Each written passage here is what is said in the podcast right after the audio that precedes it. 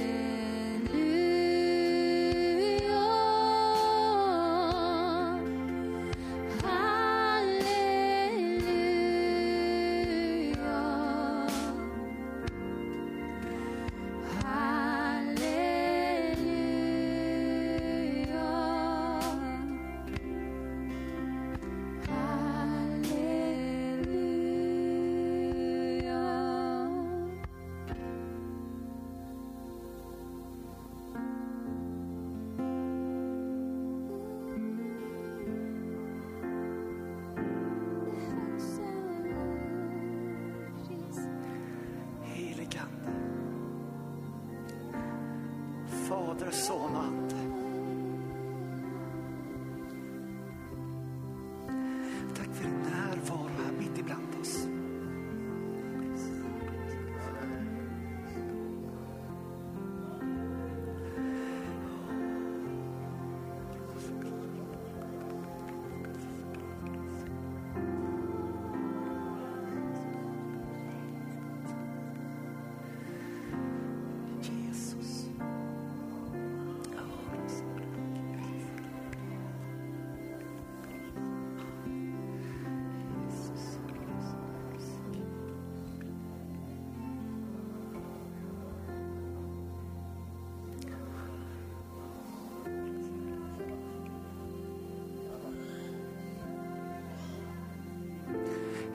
Ande, du är vårt syre.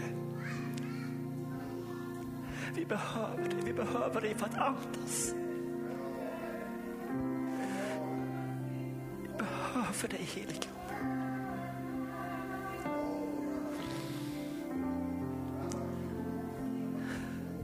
Pappa Gud, din kärlek det är blodet som strömmar i våra ådror.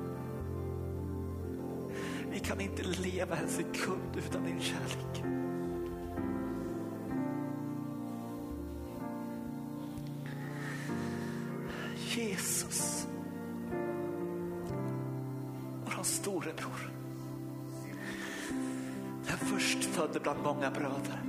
Som gick före i allt. Jesus, ditt namn, det är över alla andra namn. I ditt namn så måste varje knä böja sig. I himmel, på jord och under jord. Tack för den auktoriteten som du har gett oss som dina barn. I namnet Jesus.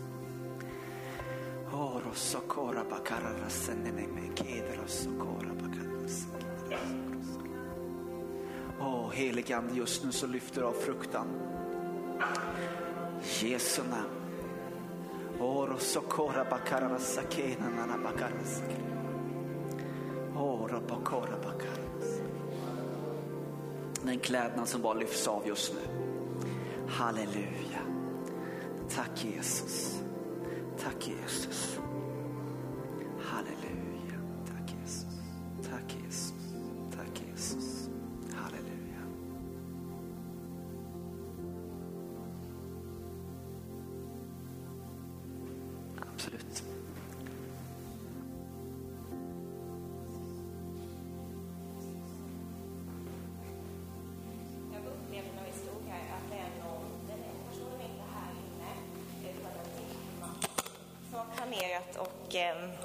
och ta sitt liv. Och du har bett till Gud, ge mig ett tecken. Och jag tror det här är ditt tecken.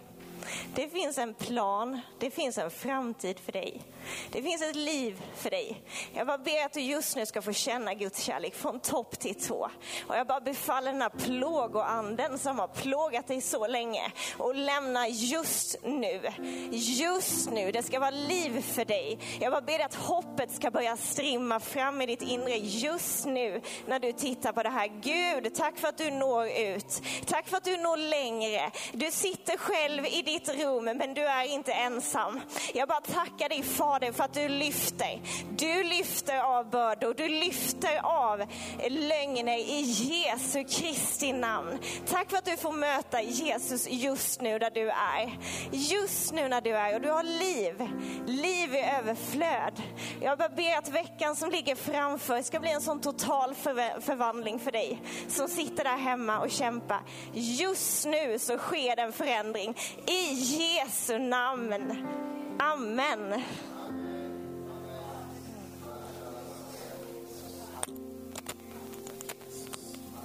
Tack Jesus. Tack. Jesus, tack Jesus, halleluja. Tack Jesus. Och då ställer vi oss tillsammans på det ordet. Så jag vill att vi, vi ställer oss upp alla som är här i kyrkan och så lägger du handen på den som är bredvid. Kollar runt omkring så det är ingen som står ensam som inte får en handpåläggning. Utan lägger vi händerna på varandra. Och så får det här symbolisera det här budskapet som Emily bad ut här. Men det sitter hemma också. Eh, så, så det här är någonting som vi gör tillsammans. Vi ber för dig som sitter hemma, vi ber för varandra här. Och så bara står vi tillsammans. Tack helige Ande. Halleluja. Tack helige Ande för du, du, tack att du just nu, du gör det. Det är ingen terapeut kan göra, det, det är inga rutiner eller regler eller någonting annat kan göra, utan det är bara du kan göra helige Ande. Tack för, tack för frihet. Halleluja. Tack för frihet för de fångna. Tack för syn för de blinda. Tack för glädje för de fattiga. Halleluja, tack att det som är förlamat får förlösas. Åh, bara proklamera nåd i Jesu namn. Nåd i Jesu namn.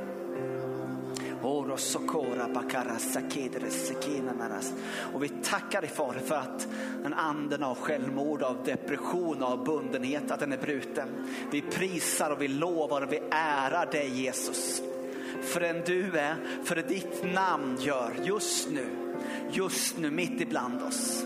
Mitt ibland oss. Mitt ibland oss. Halleluja. Oro sokora bakara sakinana sakidres. Oh, Orosokora bakara sakinana. Tack helige Ande. Orosokora oh, sakinana makara sakinana sakin. Tack Jesus, tack Jesus. Halleluja. Halleluja. Sokora bakara sakinana. Halleluja. Tack, tack Jesus. Tack, tack Jesus. Oros oh, okora bakara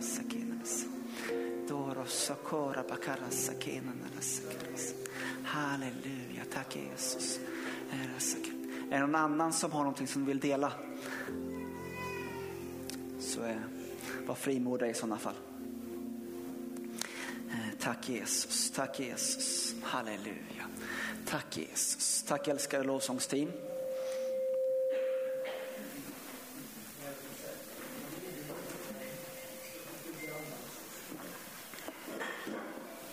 Tack Jesus. Tack Jesus.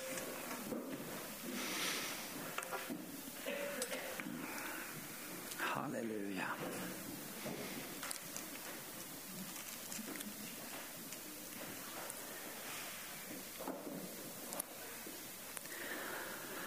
Som ni ser så heter jag inte Julia, eh, utan Simon. Julia hälsar så mycket tillbaka till er allihopa.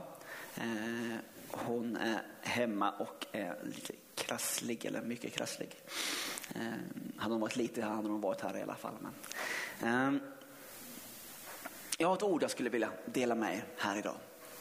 Och Eh, ett ord som jag fick till mig så, så, så tydligt. Eh, tack Elias för att uppmuntra här tidigare. Eh, och eller ett ord, det är två ord faktiskt, för att vara helt, helt korrekt. Två ord och ett utropstecken. Och det är ge tillbaka. Och jag ska strax läsa utifrån Jesaja, kapitel 42. Tror jag. Ja, det ska jag.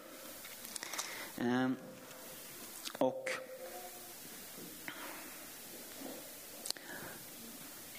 när jag upplevde det här ordet, eller fick det här ordet till mig, så, så ehm, när man när man eh, ställer sig så här tillsammans, så, så, eller ställer sig så här och, och talar, ehm, är det handmicken här som är på så jag har rundgång eller vad kan det vara? Nej, Nej men vi, vi testar lite. Och eh,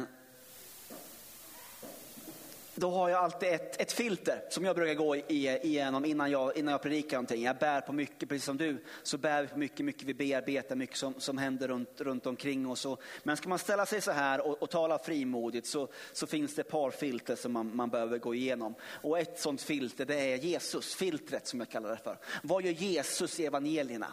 Talar han om det här? Säger han samma sak? Talar han utifrån det här? Då, då har vi ett ganska stort grönt ljus i, i det vi talar och undervisa dem Och därför så är jag, är jag frimodig här idag och talar om att ge tillbaka. Eh, och nu talar jag inte om, om, liksom, om, om Skatteverket som, som nu betalar tillbaka lite hårt förtjänad skatt eller liksom att vi ger tillbaka till samhället. Utan jag, jag, talar utifrån det som saknas i våra liv och utifrån det som vi strax ska läsa i Jesaja. Hur bristen, hur, hur Jesaja, alltså det här är ju, har jag dålig koll, hur ursäkta teologiskt, det här är många, många tusen år sedan det är. Men det är en gammal profetia. Alltså det är inte liksom, det är varken 1950 eller år 0 utan det är betydligt äldre. Men här, hur Jesaja talar ut någonting över Guds folk. Eh, som är så pricksäkert och så, så det bara, för mig så bara skallrar det liksom i fönstren när jag läser, när jag läser eh, det här. Och, och, och eh, jag skickar med er och, och skicka med dig idag också, det är att idag så tror jag det finns eh, två typer av människor som lyssnar där hemma eller sitter här. Eh, antingen är du hungrig eller också så är du mätt. Antingen så är du fattig eller också så är du rik. Eh, jag återkommer till, till det strax och, och eh, vad Jesus säger om det här. För han varnar en kategori av människor. Han varnar den som är mätt. Han varnar den som är rik. Och så säger han, är du hungrig? Wow. Är du fattig? Wow. Eh, och det, det, är någonting av det som, som dallrar i luften den här dagen. Men first things first. Jesaja kapitel 42. Och det här är tufft. Jesaja kapitel 42 och vers 18. Eh, det här är jättetufft. Det blir bra, men det är tufft och vi, vi, har, vi är inga fegisar. Säg, jag är ingen fegis. Nej. Så vi, vi, vi, vi går rakt in stenhårt med öppna ögon.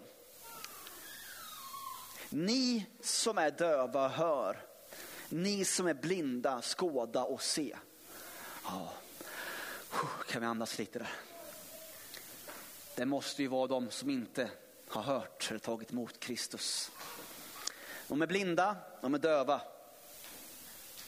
Vi fortsätter. Vem är så blind som min tjänare, så döv som min budbärare som jag sänder? Vem är så blind som min förtrogne, så blind som Herrens tjänare? Du har sett mycket men inte tagit vara på det. Öronen är öppna men ingen lyssnar. Ska vi gå hem där eller? Säg efter mig, han talar till mig.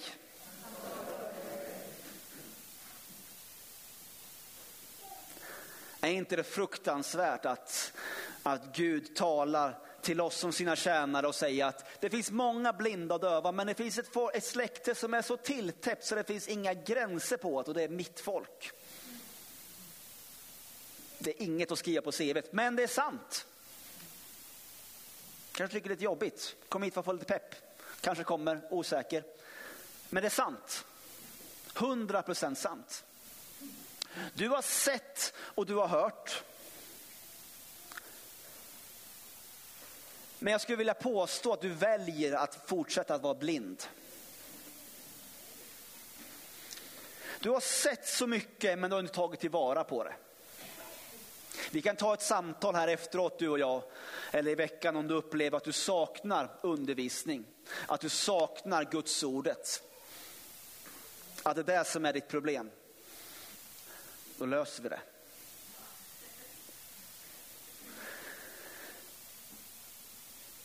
Men du kanske har öppna öron men du lyssnar inte.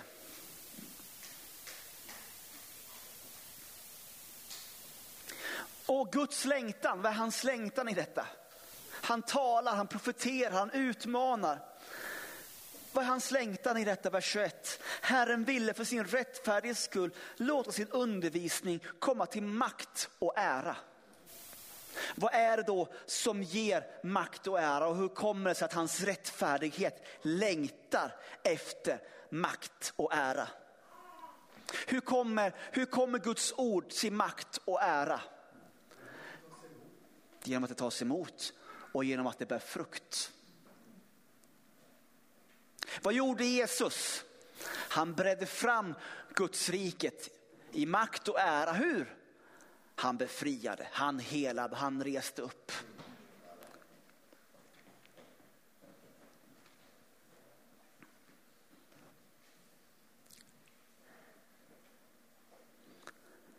Den här flera tusen år gamla profetian fortsätter och säger att det är ett plundrat och skövlat folk. Kanske rubriken på 2024 mer än någonsin. Plundrat och skövlat. De ligger bundna, de ligger alla bundna i hålor. Och en håla, det är under markytan, det är mörkt. Vad är det som händer när du är bunden? Du kan inte göra någonting, du är fast. De har utlämnats i plundring. Berövade av allt som, som är deras. Allt som är deras rättmätiga. Utan att någon som helst räddar dem. De har blivit skövlade utan att någon säger ge tillbaka. Så vem av er här lyssnar på detta, tar vara på det och hör inför framtiden.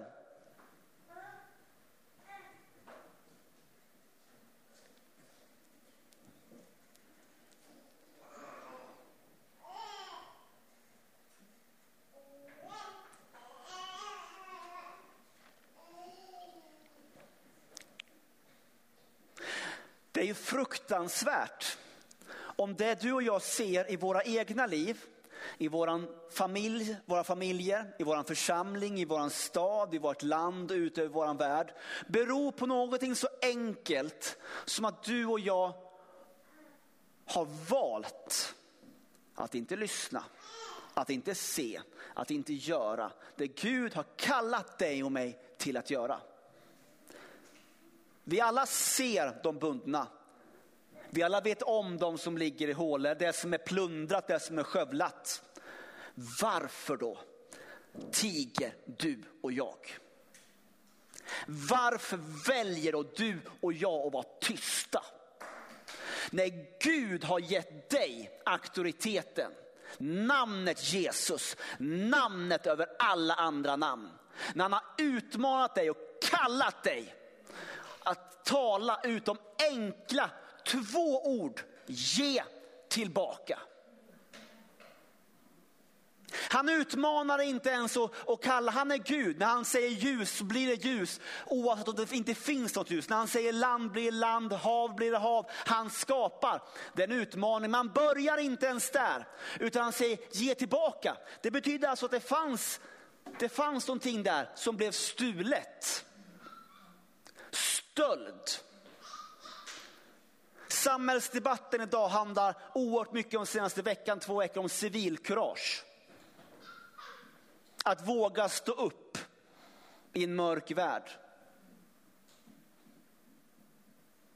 Jag önskar av hela mitt hjärta att vi människor som står upp när vi ser orättvisor i samhället. Men ännu mer så önskar jag att vi är människor som vågar säga ge tillbaka. Som vågar lägga våra händer, det ska bli väldigt konkret och praktiskt med Jag vet att jag är skarp, för jag ber om ursäkt för det, det var inte meningen.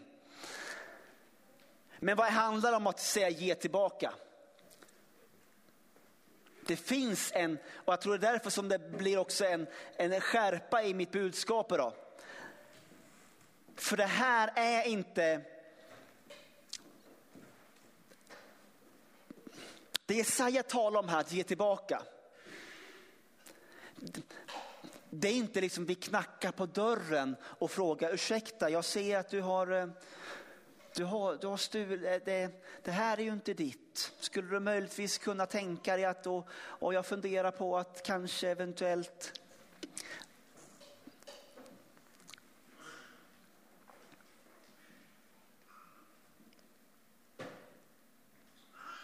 Om någonting är plundrat och skövlat. Om du ser din son eller dotter bunden i en håla. Eh, ursäkta, skulle du kanske kunna möjligtvis, det är så här att eh, Jesus, det finns en skärpa och någonting skarpt i detta. Inte kärlekslöst, men definitivt inte kraftlöst. Du och jag, vi har svårt för det här ibland. Det här med att hålla två saker i våra huvuden samtidigt. Det här med Jesus som säger att han är nåd och sanning, kärlek och kraft. Det här behöver samexistera i ditt och mitt liv. Vi behöver ryta ifrån mot den onde och säga ge tillbaka. Det betyder inte att du går in till din granne och skriker på honom. Det betyder att du lägger dina händer på honom och säger, är det okej okay om jag ber för dig?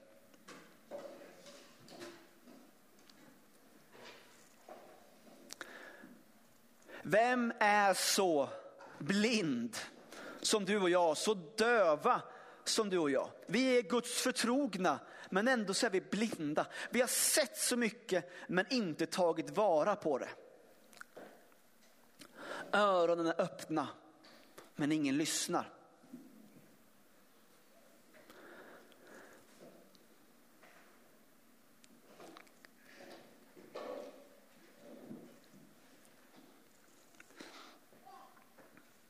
Så Jesus då, höll han på med det här?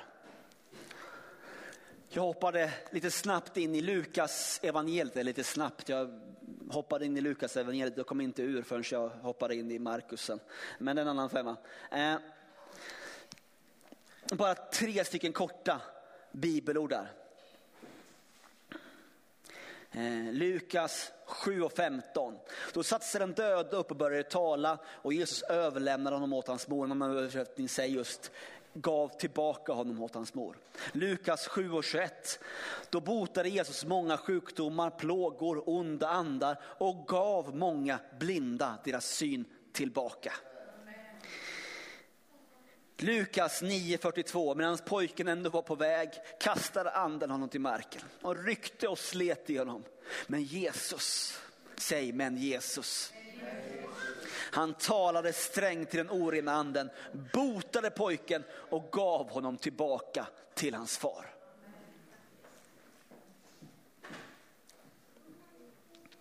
Halleluja.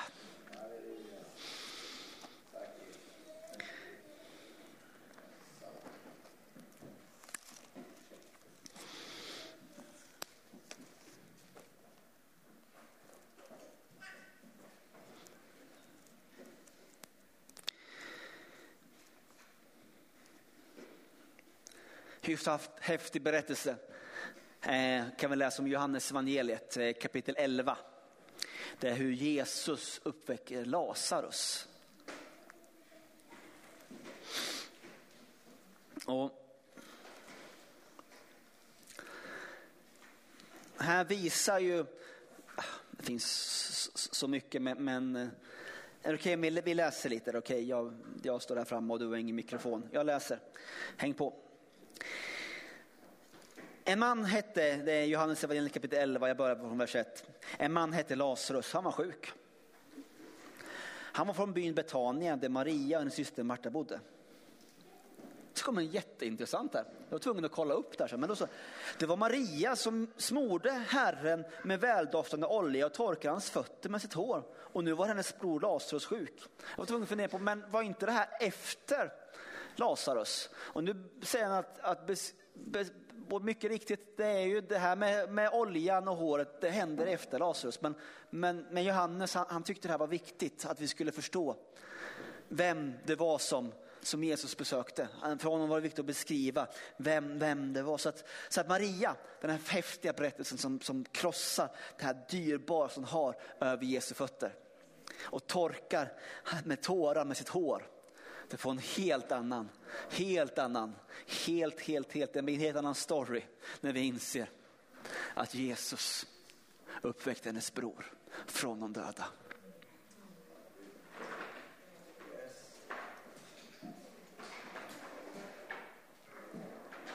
Och jag tror att det finns människor här idag i kyrkan, hemma, i, framför telefonen eller tvn, i streamen, som upplever död i sina liv. Det kan vara på olika sätt, det kan vara stort och smått. Och därför när vi läser den här berättelsen så, så placera dig själv i berättelsernas centrum. Byt ut Maria mot eh, Simon eller Marta mot Gustav eller Lazarus mot Kjelle. Och så sätter vi oss själva in i den här berättelsen för den är magnifik. Bortsett från det sjukt häftiga att en död man faktiskt uppstår. Men den är så mångfacetterad här och så mustig så att man bara... Åh. Men vi fortsätter här. Vi fortsätter. Jag ska hia mig. Systrarna. Vet du vad du behöver systrar, eller bröder för den delen. Men du behöver systrar i ditt liv. Både, du får tacka Gud för dem du har i din familj, men vi behöver bröder och systrar. Men de här systrarna tillsammans skickar de alltså bud till Jesus och låt säga, Herre, den du har kär ligger sjuk. Jesus hörde detta sa han på en gång, den här sjukdomen den slutar inte med döden. Den är till Guds ära för att Guds son ska bli förhärligad genom den.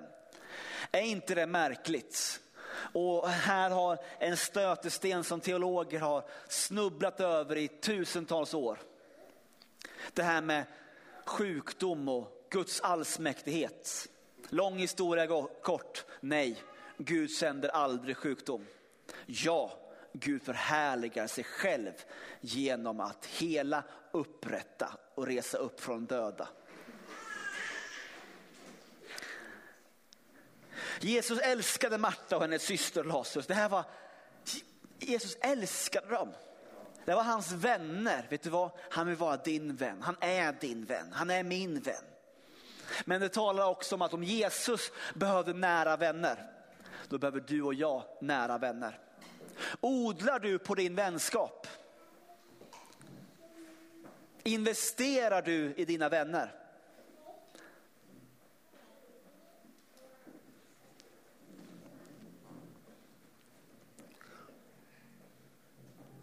Jesus älskade Marta och Maria. Marta den syster och Lazarus. Och när Jesus hörde att Lazarus var sjuk så stannade han ändå två dagar där han var. Och sen så sa han till sina lärjungar, låt oss gå tillbaka till Judeen. Lärjungarna sa, rabbi, eh, judarna har försökt precis stena dig och nu ska du gå dit igen. Jesus svarade någonting som jag inte förstår alls. Har du dagen tolv timmar? Den som vandrar om dagen snavar inte för han ser världens ljus. Det ska jag fråga Jesus om när jag kommer till himlen. Vad i hela världen hade det med den här saken att göra? Men låt oss inte fastna där, utan låt oss gå vidare. Den som vandrar om natten, han snavar eftersom ljuset inte finns i honom. Och efter att han sagt detta, högst flummiga, som antagligen betyder något väldigt starkt, så sa han, vår vän Lazarus sover, men jag går för att väcka honom. Eh, och då sa lärjungarna, ja men vad bra herre, sover han så blir han frisk. Precis som du och jag så har vi ibland lite svårt med det här, med det här andliga och det här praktiska. Det här liksom, ja, ja, ja men det här var en liknelse och ibland så hör vi en liknelse och tror att det är någonting riktigt. Så, så lärjungarna har uppenbarligen samma, samma bekymmer där liksom.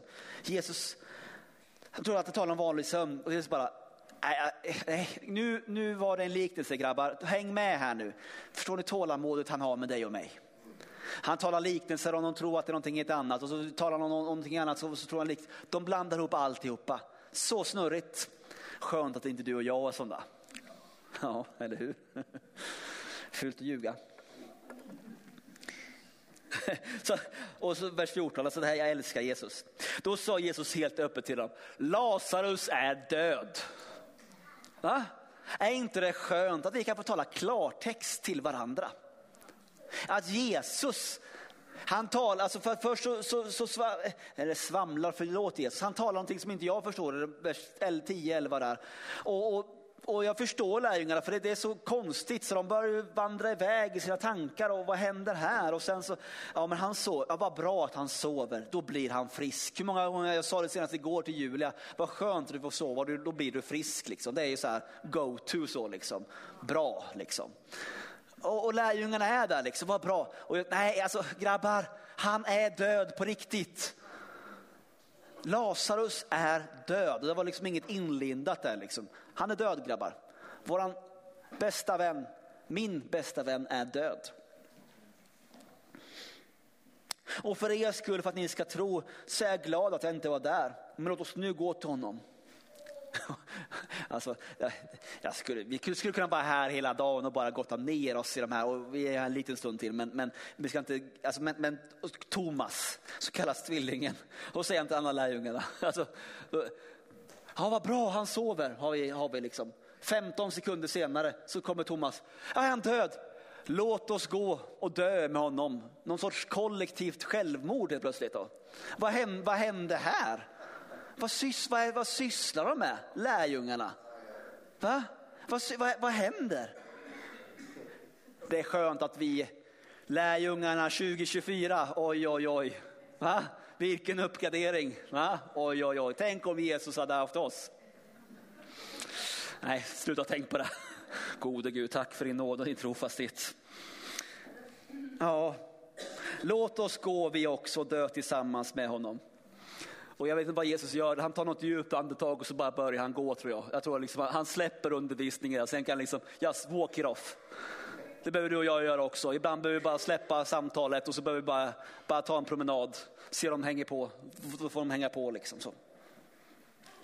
Men Jesus han kommer fram. Säg Jesus kom fram. Han gör ju alltid det. Han gör, det är märkligt. Han gör ju alltid det. Jesus kommer alltid fram. Är inte det någonting att vara tacksam för?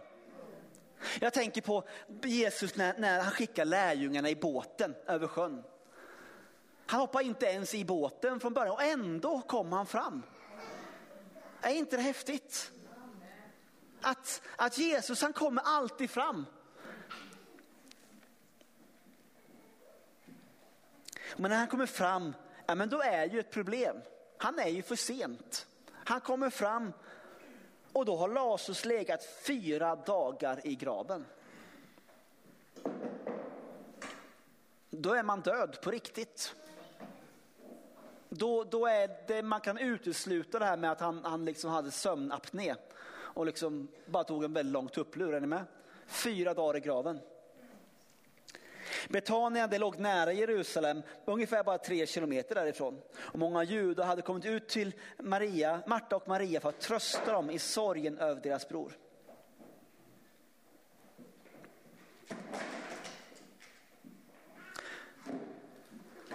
Kan ni förstå den sorgen, den känslan som Marta och Maria känner? Personliga vänner till Jesus. De känner mannen, de känner helaren, de känner Messias. Och brorsan är sjuk, så vad gör de? Det som alla människor med något sunt förnuft i, de skickar efter Jesus. Och vad gör Jesus? Han kommer för sent. Han väl inte bara råkar liksom ta en omväg över Samarien och, och ha lite kampanjmöten. Han väljer aktivt att vänta i två dagar innan han går. Och kommer fram. För sent. Han är död, han är begraven och sorgen är i full blom. De här två systrarna, återigen, tänk vad viktigt det är att ha systrar. Vad viktigt det är att ha bröder, för de är två. För en av de här systrarna, hon väljer att stanna hemma. Vem kan klandra henne? Hon bad Jesus att komma och han kom inte det är för sent. Och hon är mitt uppe i, i sorg, i besvikelse, i bitterhet över Jesus, hennes bästa vän, som hon har sett göra under, tecken, mirakel. En enkel fråga, kan du komma? Be för min bror. Snälla.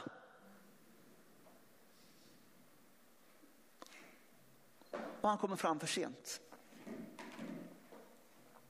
Men de var två. Säg de var två. Jag klarar inte det här ensam. Säg det.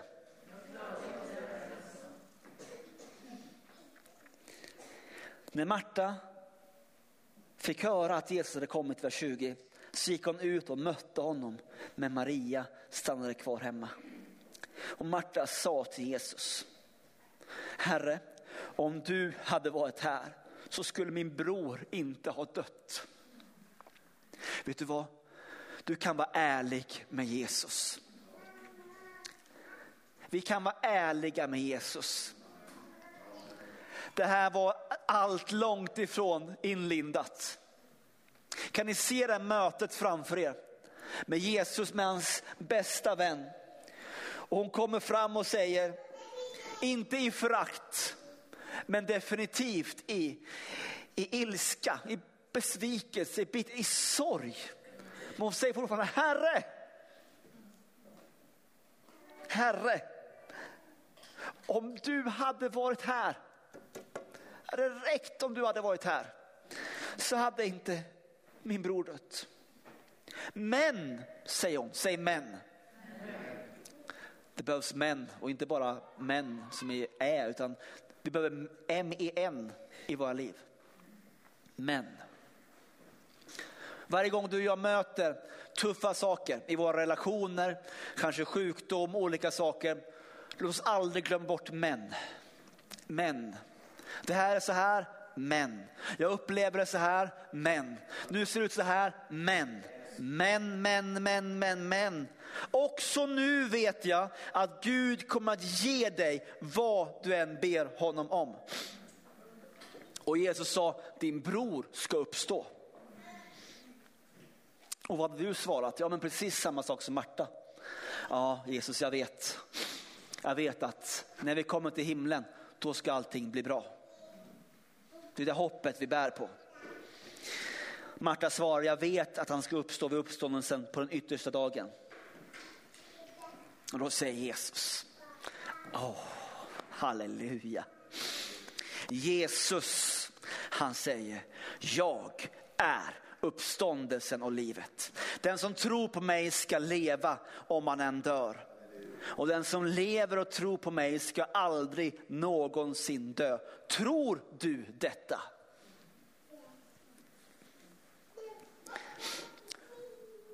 Tror du det? Tror du på Jesus, han som kommer in i din situation? Tror du på honom, det han säger?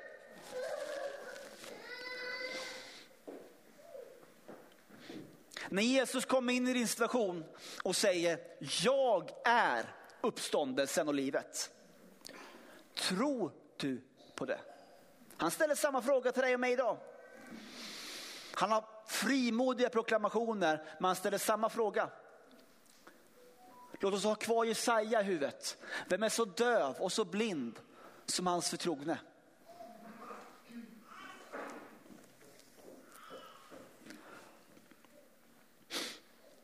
Och så Martas fantastiska svar. Ja Herre, jag tror att du är Messias, Guds son, han som skulle komma till världen.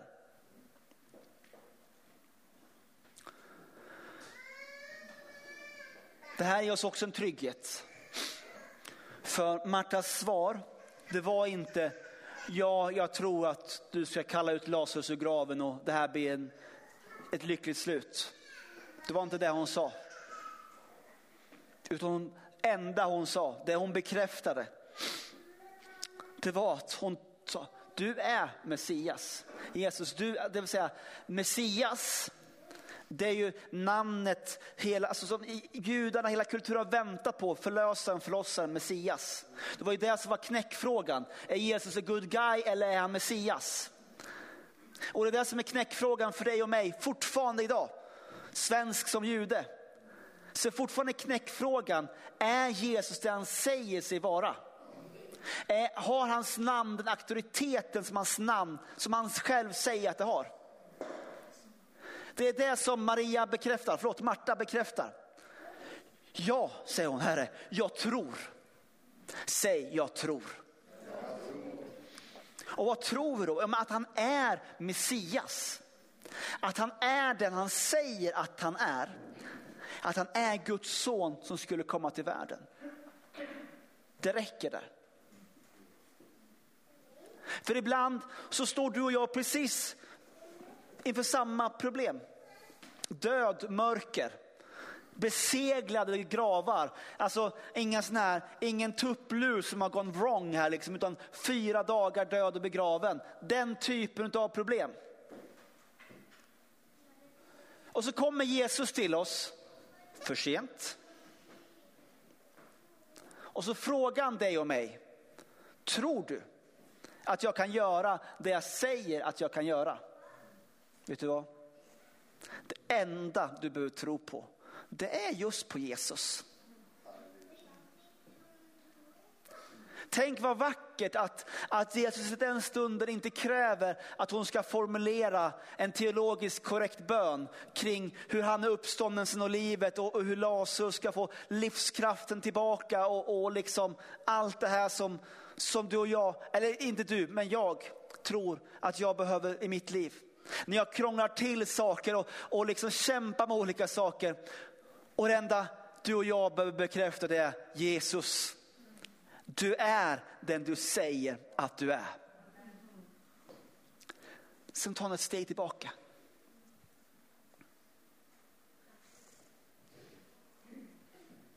Men det är någonting med tron. Det är någonting med tron. Den tron som är den här församlingens DNA, den tron som är Kristi kropps pulsåder. Tro som förändrar världen.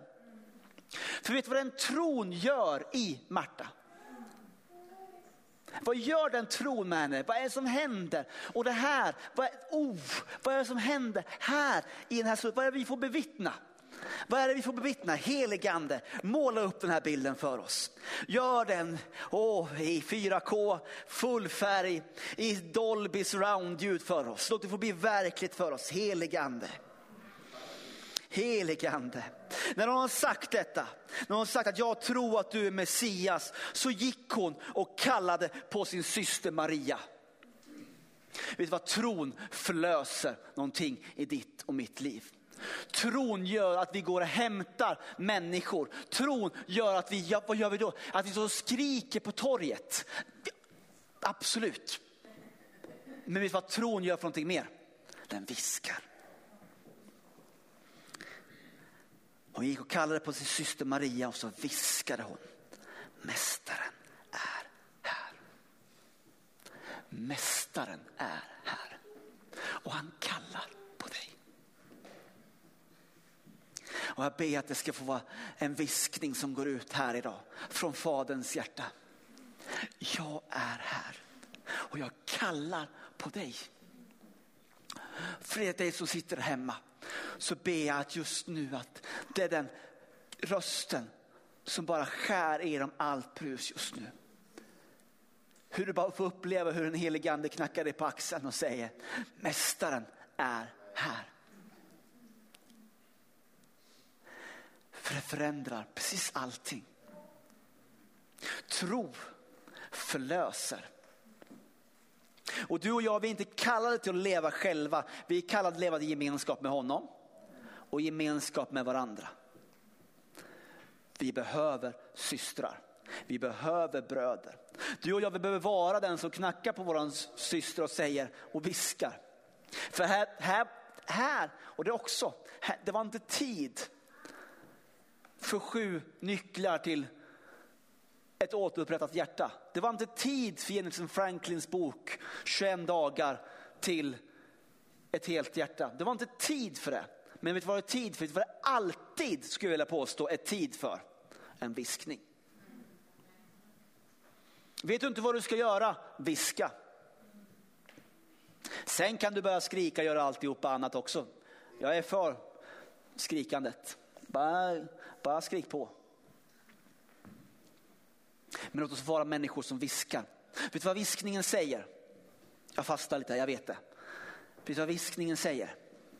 Den talar om en närhet. Eller hur? Viskningen talar om närhet. Det var precis den närheten som, som Maria behövde. Den här stilla viskningen. När hennes syster kom nära och viskade. Mästaren är. Han kallar på dig. Han kallar på dig. Och vet ni vad som hände där och då? Så snart hon hörde det så reste hon sig och gick ut till honom. Det är en tid för dig och mig. Det är en tid för Guds folk att resa sig. Du som har gått ut och mött Jesus, ditt jobb är att viska till dina syskon. För den lilla viskningen av närhet som föds av tro, hon hade ingen aning om vad som skulle hända. Det är så lätt för oss som har fast i hand, som har sett filmen, som sitter och spoilar filmslutet. Så lätt för oss, men tänk dig in i situationen. De är systrar, deras bror har dött. Allt är förlorat. En, de är annorlunda de här systrarna, vi kan ju läsa om det senare också. En står i köket och stökar och den andra sätter sig liksom mitt framför Jesus och bara lyssnar och hur de bråkar med varandra. Men här var bråket borta. Här var de systrar. Här var den här nära viskningen och den fick henne att resa sig upp. Och gick ut till honom. Och Jesus, han hade inte gått in i byn utan han var kvar på platsen där Marta hade mött honom.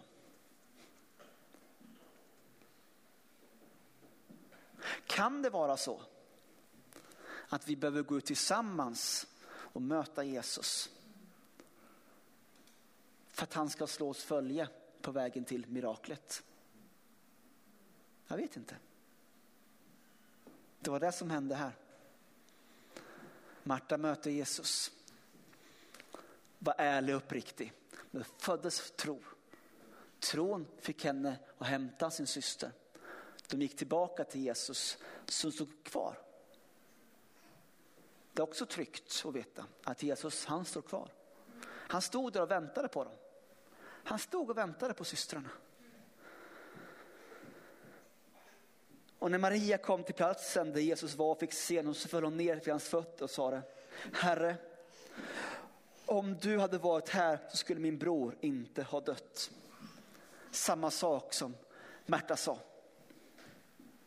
Och när Jesus såg hur hon grät och hur judarna som följde med henne grät så blev han djupt upprörd och skakad i sin ande djupt rörd och skakad i sin ande och frågade var har ni lagt honom?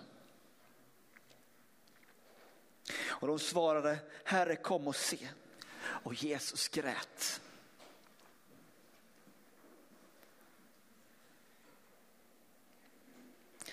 Här får vi se ett, ett porträtt som målas upp av oss av Johannes av, av Jesus, Messias men också Jesus, människan. Och judarna sa, se hur han älskade honom. För han står där och gråter Jesus. Vet du vad, det kan vara den största trösten där du och jag går igenom. När våra tårar faller, när vår sorg slår oss som hårdast. Jesus gråter. Han gråter med dig och mig.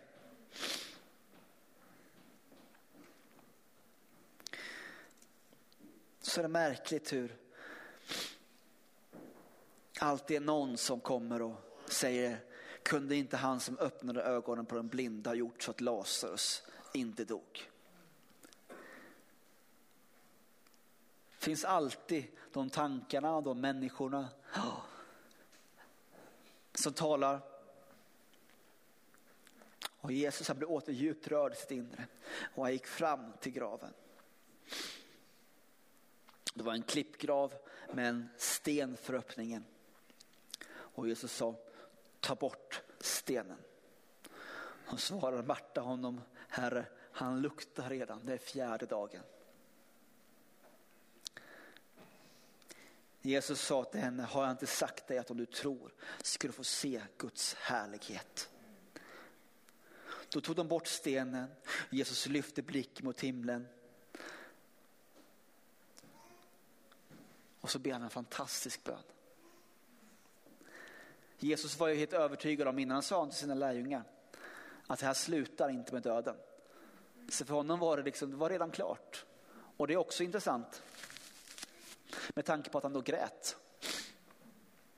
Han grät ju alltså inte för att Lazarus var död. Har ni tänkt på det? Han säger till lärjungarna innan han kommer att det här slutar inte med döden. Jesus sörjer ju inte Lazarus död. Jesus gråter för att hans systrar gråter. Han sörjer inte Lasers död. Han gråter för att Marta och Maria gråter.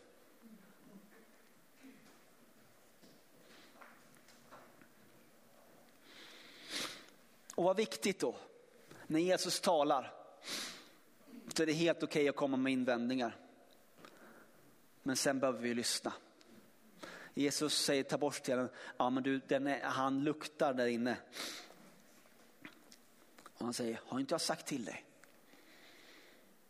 Att du ska få se Guds härlighet. Och då tar de bort stenen.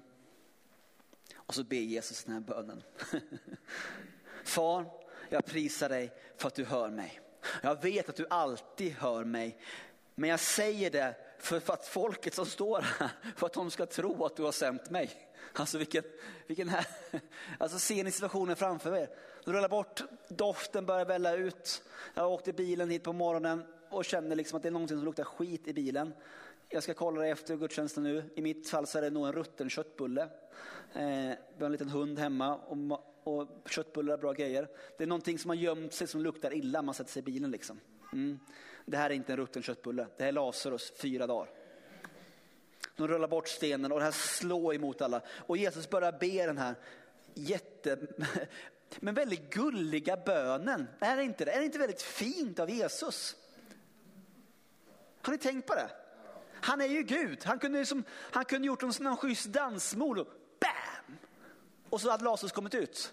Han kunde liksom ha, eh, alltså han helade genom att spotta. Han kunde spottloska in i graven när Lazarus hade gått ut. Är ni med? Men där och då så ställer han sig så bara, ja alltså, far, närheten till pappa Gud. Jag vet att du hör mig. Vet du att din himmelske far hör dig? Jag tror att mycket i våra liv är en fråga om identitet faktiskt. Vi kan slänga upp det här, eh, eh, det här citatet.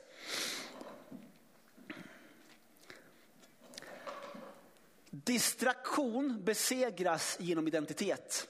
Om du vet vem du är vet du också vad som tillhör dig och du vet också vad du inte behöver. Identitet. Vet du vem du är i Jesus? Vet du vem din far är? Vet du vem Jesus är? Helt plötsligt så, vi, det här är Ed Coles son som jag glömt bort namnet på, men han har samma efternamn. Ed Cole är ju, för er som är eh, äh, LO-fans, så, så, så, har han många härliga böcker. Eh, Bob kanske han heter, lite osäker. Vi låter det vara. Men det är väldigt intressant, identitet. Du, vi kanske blir påminda om att identiteten visar oss vem vi är i Kristus. Men det är också sant som man säger att det vi berättar för dig vad, du, vad som tillhör dig, apropå det här med stöld och att ge tillbaka. Men den, det är också något intressant, när du vet vem du är så vet du också vad du inte behöver. Det kan vara minst lika stor frihet det. Ja, men det där är inte mitt. Skulden och skammen, ja, men det är ju inte mitt. Helt plötsligt är det bördor som du och jag har burit på när vi inser att vilka vi är i Kristus. Och det var, det var utifrån den här tryggheten, den här trygga identiteten.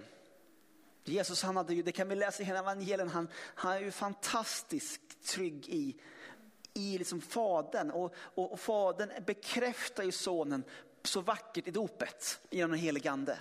Och, och, det, och, och det är ju ännu vackrare att han gett oss samma ande.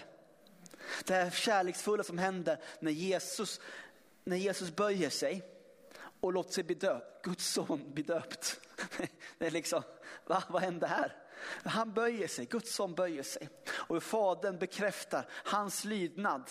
Hans lydnad inför, inför ordet, hans lydnad inför dopet. Och Fadern bekräftar det med att anden sänks över honom och säger, det här är min son, min älskade. Samma ande som du och jag, den heliga ande som du och jag får tagit emot. En ande av identitet. Predikade förra gången jag var här, eh, förra gången jag var här, ja, eh, ah, förra gången jag predikade. Predikade om, om ringen, om faderns kärlek och de sönerna som sprang lite vilse där. Ringen, om identiteten. Så utifrån detta, svänger tillbaka på huvudspåret igen. Det kan vara trevligt att se lite andra vyer när vi är ute och kör. Utifrån den här identiteten som Jesus säger att jag vet att du hör mig. Han bara, pappa, du och jag, jag vet att du hör mig. Men jag säger det för folk som står här för att de ska tro att du har sänt mig och att de ska lära sig. Det är det som är också för att de ska förstå vad han talar utifrån. Att han talar utifrån identitet. Det är därför han säger detta. För att ni ska förstå att jag är sonen och min fader i himlen har sänt mig. Och när han har gjort detta och bara förklarat för människor att det här med identitet, det är viktigt.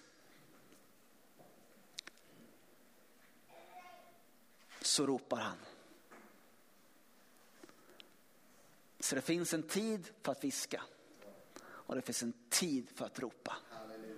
Och det ropet, det ekar. Och det kommer eka hela vägen in i evigheten. Det ropet, det är Lazarus, kom ut.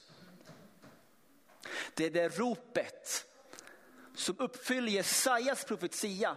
Och den profetian profeterar ut över det du och jag står med än idag.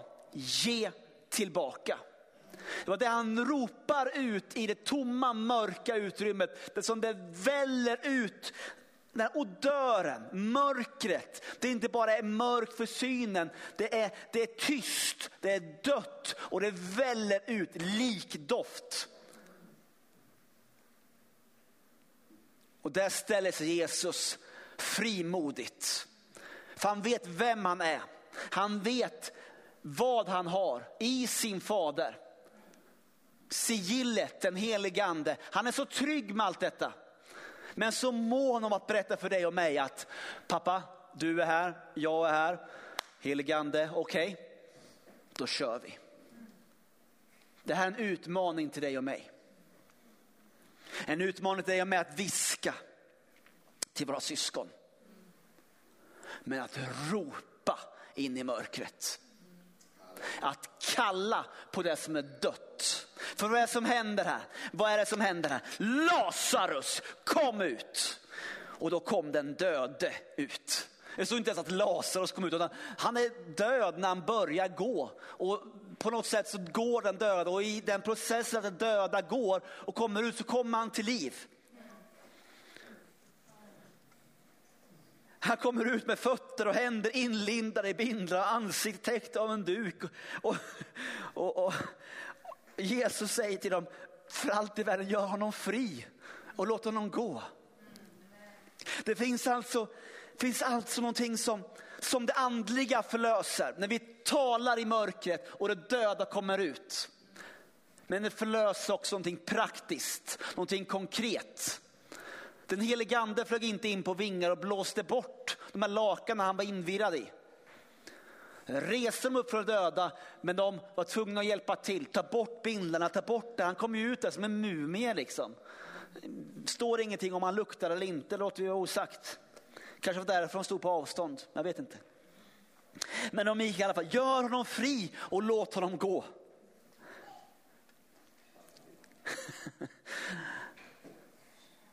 och så häftigt att många judar som har kommit till, Maria och sett det Jesus gjorde kom till tro på honom. Och några gick och skvallrade och berättade för fariséerna vad Jesus hade gjort. Precis Som nu. En del tackar Jesus. En del blir, ser religiösa föraningar och, och, och springer till Stora rådet. Det är för många tecken säger de sen. Låter vi honom hålla på så här så, så blir det liksom, då blir det kalabalik. Ja, det kan du tro. När du och jag, när du och jag, när vi börjar viska till våra syskon, när vi börjar ropa in i mörkret, då är det fara och färde. då är det fara och färde. Amen. Ja, tack heligande. Tack Ande.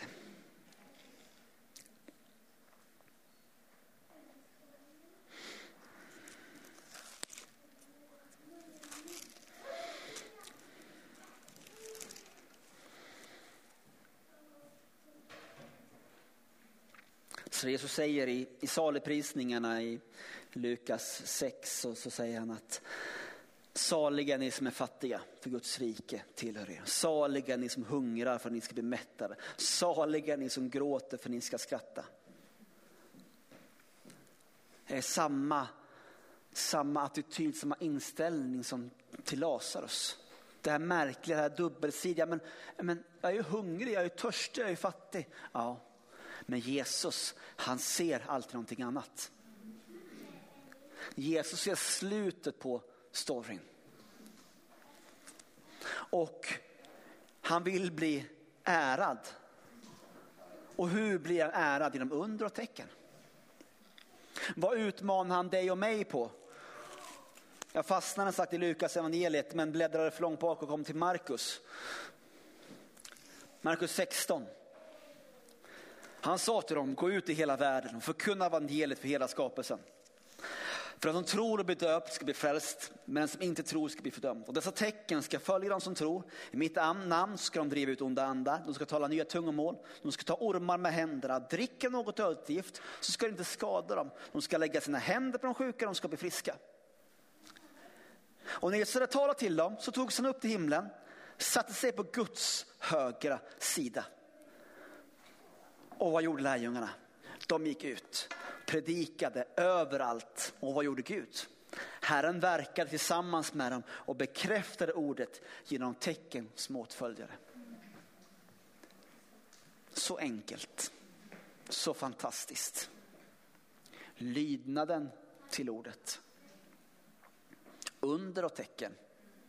Det ärar Gud. Varför ser vi så lite undertecken för? När bad du sist för någon?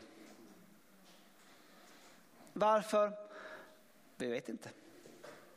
När bad du sist för någon?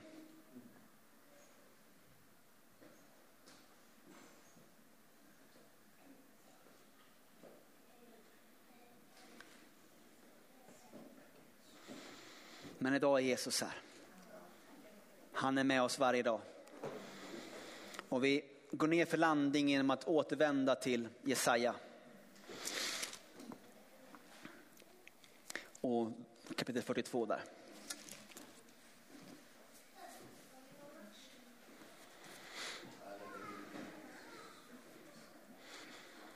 Men Herren ville för sin rättfärdighets skull låta sin undervisning komma till makt och ära. Under och tecken, makt och ära. Eftersom att det är ett plundrat och skövlat folk som ligger bundna i hålor, som har utlämnats i plundring utan någon säger ge tillbaka. Så vem utav er här idag, ni där hemma, vem bland er lyssnar på det här och tar vara på det och hör inför framtiden? Jag förstår, delar av det här var skarpt.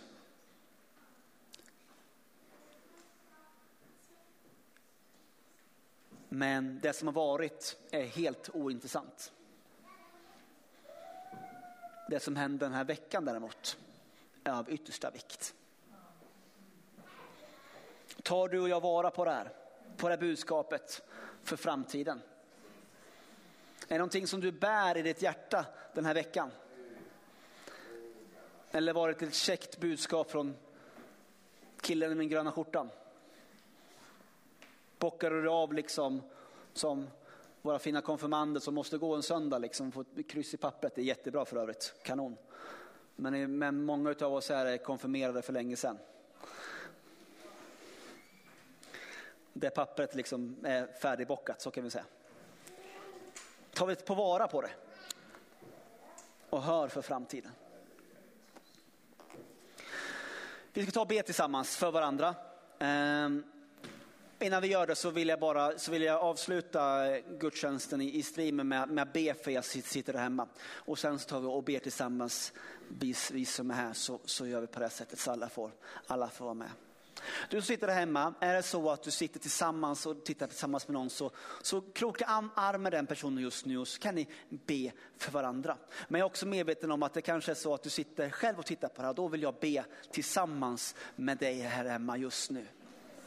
Tack heligande för att du är överallt. Du är ständigt närvarande. Tack att du just nu går rakt igenom kameror och teknik och att du möter hjärtan. Och just nu så bara frimodigt så talar jag till allting som är bundet, till det som ligger i hålor och i namnet Jesus så talar jag frihet. I namnet Jesus så ropar jag, precis som Jesus gjorde Lazarus, kom ut. Kom ut i frihet, kom ut i liv. Jag talar till det som är dött och har växt till liv i Jesu namn. Tack för heligande att du gör det ingen annan kan göra. Just nu i den här stunden så kommer du med helande, med upprättelse och med liv. Jag tackar dig Fader för att du är undrens Gud. Du är densamme igår och idag. Och just nu så säger vi ge tillbaka. Ge tillbaka. I Jesu namn. I Jesu namn. Halleluja. Tack Jesus. Du som sitter hemma och följt oss, på vår hemsida så finns kontaktuppgifter, finns telefoner och mejladresser och alltihopa. Ta kontakt med oss och fortsätta och, och stå tillsammans med dig och be för dig i det du står i. Vi finns här för dig och Jesus älskar dig. Han älskar dig. Amen. Tack för att du tittade här idag. Ha en fantastisk dag och som sagt ta kontakt med oss så fortsätter vi det här. Amen. Kan vi